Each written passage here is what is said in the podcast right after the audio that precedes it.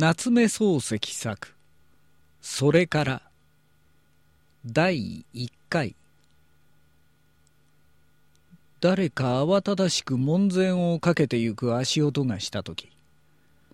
大輔の頭の中には大きなまな板げたが空からぶら下がっていた。けれどもそのまな板げたは足音の遠のくに従ってスーと頭から抜け出して消えてしまった。そうして目が覚めた。枕元を見ると八重の椿が一輪畳の上に落ちている。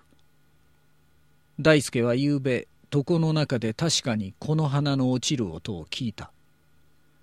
彼の耳にはそれがゴムまりを天井裏から投げつけたほどに響いた。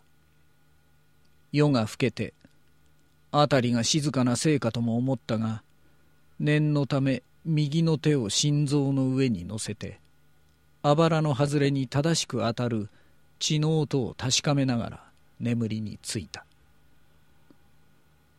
ぼんやりしてしばらく赤ん坊の頭ほどもある大きな花の色を見つめていた彼は急に思い出したように寝ながら胸の上に手を当ててまた心臓の鼓動を試し始めた。寝ながら胸の脈を聞いてみるのは彼の近来の癖になっている。動機は相変わらず落ち着いて確かに打っていた。彼は胸に手を当てたままこの鼓動のもとに暖かい紅の血潮のゆるく流れる様を想像してみた。これが命であると考えた。自分は今流れる命を手のひらで押さえているんだと考えた。それからこの手のひらに応える時計の針に似た響きは自分を死にいざなう継承のようなものであると考えた。この継承を聞くことなしに生きていられたなら血を盛る袋が時を盛る袋のようを兼ねなかったならいかに自分は気楽だろう。いかに自分は絶対に生を味わいうるだろう。けれども大輔は覚えずぞっとした。彼は血潮によって打たるる懸念のない静かな心臓を想像するに耐えぬほど生きたがる男である。彼は時々寝ながら左の父の下に手を置いてもしここを金槌で一つどやされたならと思うことがある。彼は健全に生きていながらこの生きているという大丈夫な事実をほとんど奇跡のごとき行幸とのみ自覚し出すことさえある。彼は心臓から手を離して枕元の新聞を取り上げた。ヤグの中から両手を出して大きく左右に開くと左側に男が女を切っている絵があった。彼はすぐ他のページへ目を移した。そこには学校騒動が大きな活字で出ている。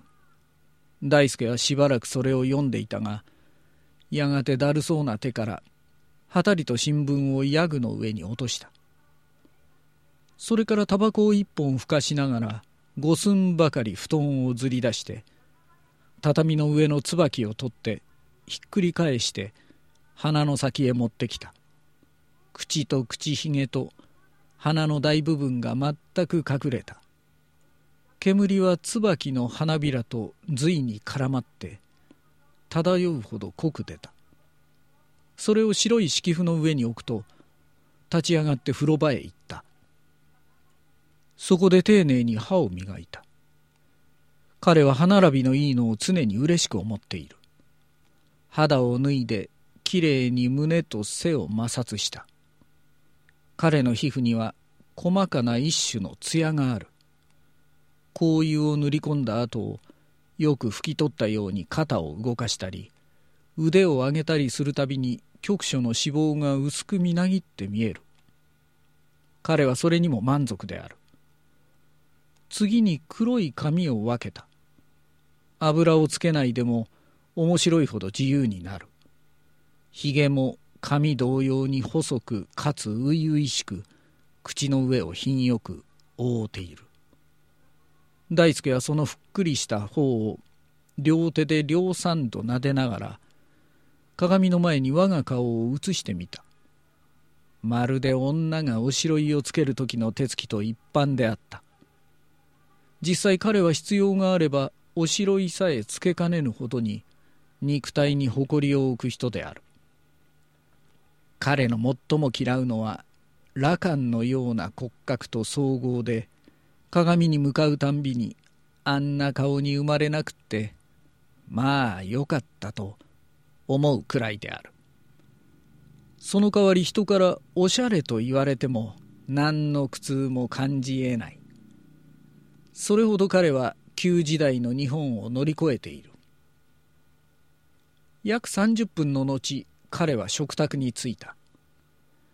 熱い紅茶をすすりながら焼きパンにバターをつけていると角野という書生が座敷から新聞を畳んで持ってきた。